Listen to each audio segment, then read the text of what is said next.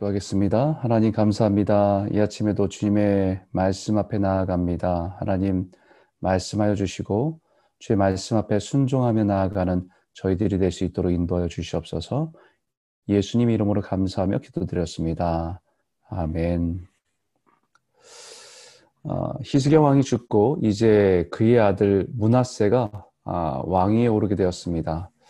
왕이, 왕들이 죽고 또 다른 왕이 태어나고 또, 또 다른 왕이 다스리게 되는 역사를 반복하는 것을 보게 되는데, 이 므낫세 왕을 보면 일 절에 열두 살에 왕위에 올라 예루살렘에서 오십오 년을 다스렸다라고 기록하고 있습니다. 오십오 년. 어, 절대 짧은 기간이 아니죠. 그리고 남유다의 왕들의 어, 역사를 살펴보니까 가장 오래 통치한 왕으로 기록되어 있는 것 같아요. 어, 솔로몬도 사십 년, 다윗도 사십 년, 또 여호사밧도 사십 년, 뭐 그 정도의 시간이고, 어, 남유다의 그 아버지 히스기야는 이십오 세 때 왕이 되어서 이십구 년을 왕으로 섬겼던 왕입니다. 그 아버지에 비하면 거의 두 배에 가까운 시간을 왕으로 어, 살아, 살아온 것입니다. 어, 그런데 재미있는 것은 므낫세 왕으로서의 인생의 길이에 비하면 성경에 기록된 그의 인생은 아주 짧습니다. 겨우 삼십삼 장의 한 장에 기록된 내용이 다입니다. 그것도 하나님 보시기에 악을 행한 기록밖에 없습니다.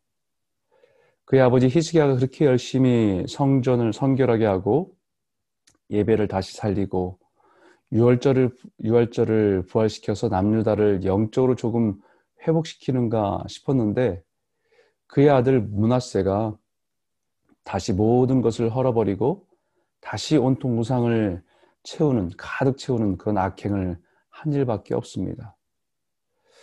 아, 이것을 보면서 참 개혁하고 새롭게 배, 세, 다시 세우는 것은 정말 희생과 수고가 따르는 일이지만, 그것을 무너뜨리는 것은 한순간이, 한순간이구나라는 것을 깨닫게 됩니다. 순식간이죠. 우리 인생도 마찬가지입니다. 거룩함으로 회복하고 믿음으로 다시 일어서면서 견고하게 서는 것은 참으로 어렵고 힘든 여정인데, 영적으로 무너지고 죄악 가운데 행하는 것은 순식간에 이루어질 수 있다는 것입니다.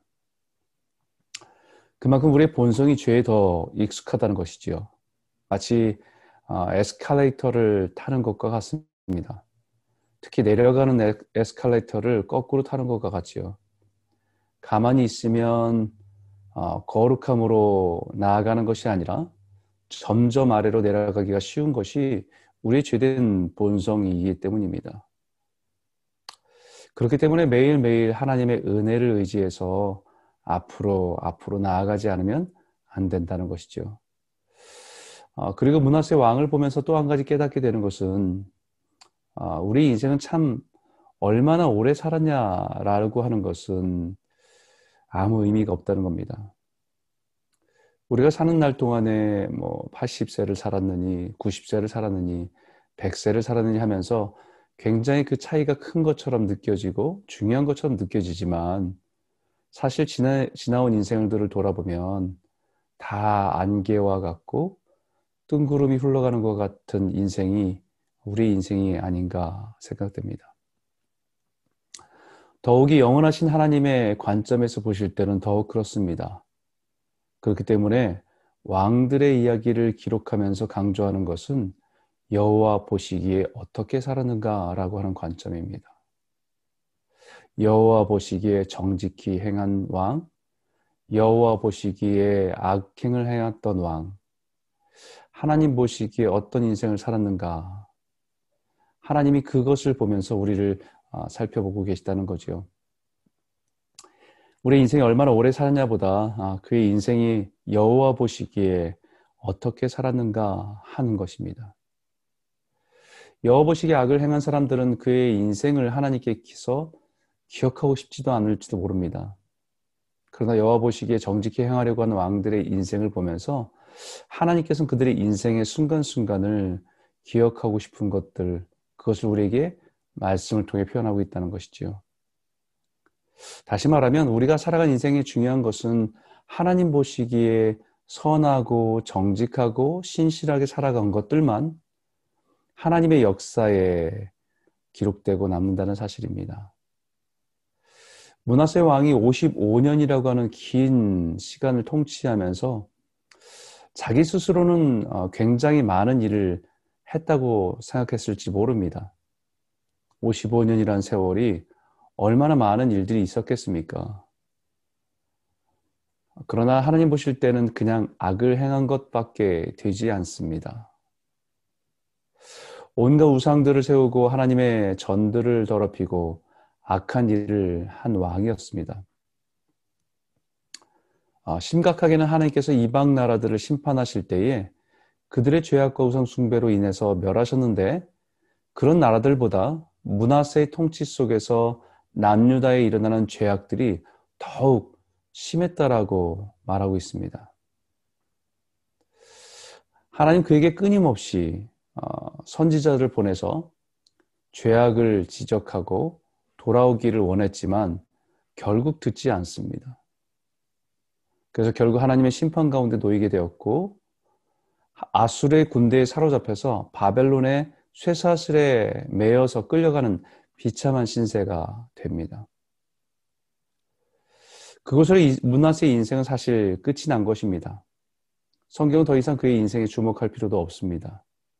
그런데 그 비참한 현실 속에서 므낫세 왕이 그제서야 하나님을 찾기 시작했다라고 합니다. 여기 성경에 어, 보면 삼십, 아, 십사 절이, 십삼 절입니다. 십이 절 십삼 절인데 그가 환난을 당하여 그의 하나님 여호와께 간구하고 그의 조상들의 하나님 앞에 크게 겸손하여 기도하였으므로 하나님이 그의 기도를 받으시고 그의 간구를 들으시다. 그가 예루살렘에 돌아와서 다시 왕이 앉게 하심에 므낫세가 그제서야 여호와께서 하나님이신 줄을 알았더라. 그제서야. 그제서야 하나님을 찾기 시작하고, 그제서야 하나님께 간구하기 시작하고, 그제서야 하나님 앞에 겸손하게 엎드려 기도하기 시작했다는 것입니다. 그나마 므낫세의 인생이 하나님 보시기에 의미가 있었던 때의 전환이죠. 그제서야.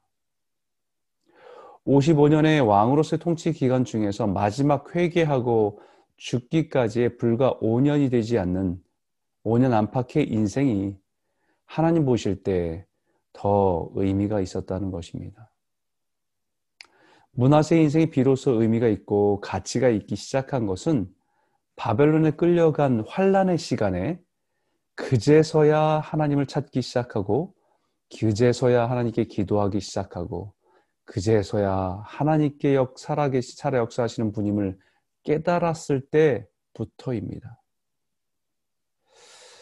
사람이 참 미련하지요. 어, 사람이 참 미련합니다.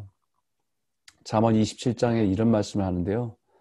미련한 자를 곡물과 함께 절구에 넣고 공의로 찌을지라도 그의 미련은 벗겨지지 아니하니라 라고 기록되어 있어요. 여러분, 절구를 다 아시죠? 곡식을 빻거나 할 때 사용하는 움푹 패인 통입니다. 그리고 그 통에다가 곡식을 넣고 그 절구 공의를 콩콩 내려 찧어서 곡식을 빻는 일들을 하는 것을 기억하실 겁니다. 거기에 아무리 딱딱한 곡물을 넣더라도 공의를 몇 번 내려치면 껍질도 벗겨지고 가루가 되어버립니다. 그런데 미련한 사람은 마치 절구통에 넣고 공의를 내려찌어도 그의 고집과 미련함은 벗겨지지 않는다는 것입니다. 인생의 고난 앞에서 미련함을 벗어버리고 고집을 버리고 하나님을 찾는 것은 그나마 지혜로운 것입니다. 하나님이 징계로 그의 인생을, 인생을 고통을 줄 때 끝까지 자기 고집을 버리지 않고 버티는 사람들이 정말 미련한 사람들이라는 것이죠. 그러나 다행히 므낫세 왕은 그 정도로 미련하지는 않았습니다. 그가 환난을 당하자 하나님을 찾기 시작합니다. 하나님께 기도하기 시작합니다. 그렇게 교만하던 자가 하나님 앞에서 겸손하게 엎드려 기도하기 시작합니다. 그제서야 하나님을 찾으니 다행입니다. 그제서야 하나님께 나아가니 다행입니다. 그제서야 정말 하나님께서 하나님이신 줄을 알고 깨달으니 정말 다행입니다. 하나님 그가 돌아오기를 바라시기 때문에 수많은 선지자를 보내셔서 경고하신 것입니다. 하나님은 그를 포기하지 않으셨기 때문에 그를 쇠사슬에 매어서 바벨론으로 끌고 가신 것입니다. 그렇게 고난당하고 환난당하니 그제서야 하나님을 찾고 하나님을 만나게 된 것입니다. 하나님은 그렇게 돌아온 므낫세를 너무 기뻐하십니다. 하나님은 그가 다시 돌아오기를 기다리셨기 때문입니다. 마치 아버지 집을 떠난 탕자처럼 아버지가 살아있음에도 불구하고 자신의 분깃을 달라고 한 것은 자신의 인생의 아버지의 죽음을 선포한 것과 같은 그 아들, 그 아들이 타지에서 모든 것을 다 탕진하고 비참해졌을 때 그제서야 아버지를 기억하고 돌아온 것과 같은 것이기 때문입니다. 하나님께서는 그가 다시 돌아오실 때에 올 때 아, 기뻐 잔치를 벌였던 아버지처럼 므낫세가 돌아오기를 기다리신 것입니다. 므낫세가 왕으로 오십여 년을 죄악으로 우상 숭배로 타락한 삶을 살았어도 그가 환난 가운데 하나님을 찾고 하나님을 만나고 하나님께 돌아온 오 년의 시간이 하나님 너무 기쁘신 겁니다. 오늘도 우리 하나님은 므낫세와 같은 사람들이 돌아오기를 기다리십니다. 그가 과거에 어떤 삶을 살았던지 그들을 향한 하나님의 마음을 끊임없이 그들에게 표현하고 계십니다. 우리 주변에는 아직 그런 사람들이 참 많이 있습니다. 그들의 인생이 너무 늦지 않고 하나님께로 돌아오면 하나님 그것만으로도 하나님 너무 기뻐하십니다. 그가 인생, 인생의 고난과 환난을 통해서 하나님을 찾고 구하는 그 기도를 하나님은 기다리십니다. 오늘 본문에도 하나님은 므낫세의 기도를 잊지 못하신다라고 말합니다. 하나님을 찾는, 울부짖는, 부르짖는, 하나님께 간구하는 그의 기도를 기억하신다라고 말씀합니다. 사랑하는 성도 여러분, 오늘 이 아침에 기도하실 때 우리 개인의 기도도 좋지만 우리 주변의 므낫세와 같은 분들을 기억하시면서 기도하시기 바랍니다. 아무리 악한 므낫세와 같은 사람일지라도 여전히 돌아오기를 기다리시는 하나님께 돌아올 수 있는 은혜를 부어달라고 기도하시기 바랍니다.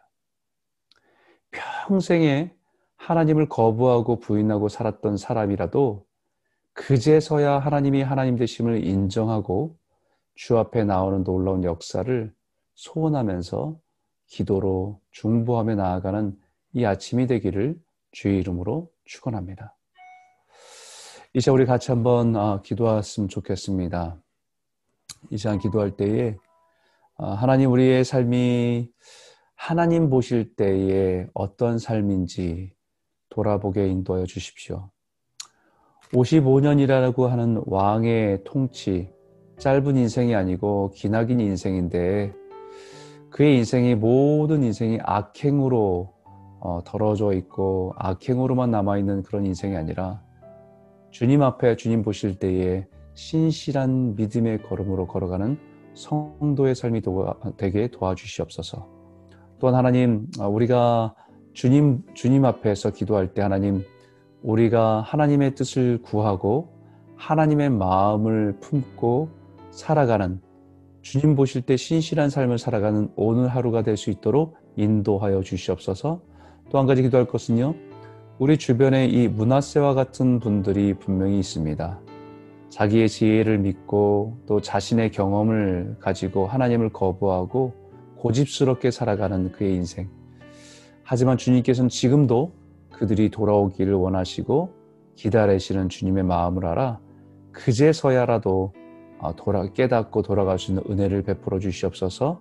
하나님, 우리의 삶 가운데 그런 은혜를 부어주시길 원합니다. 우리 한번 같이 한번 기도하시고 계속해서 개인적인 기도와 교회를 위해서 기도하시다가 오늘 하루 믿음으로 승리하시길 바랍니다. 함께 기도하겠습니다. 하나님 아버지, 하나님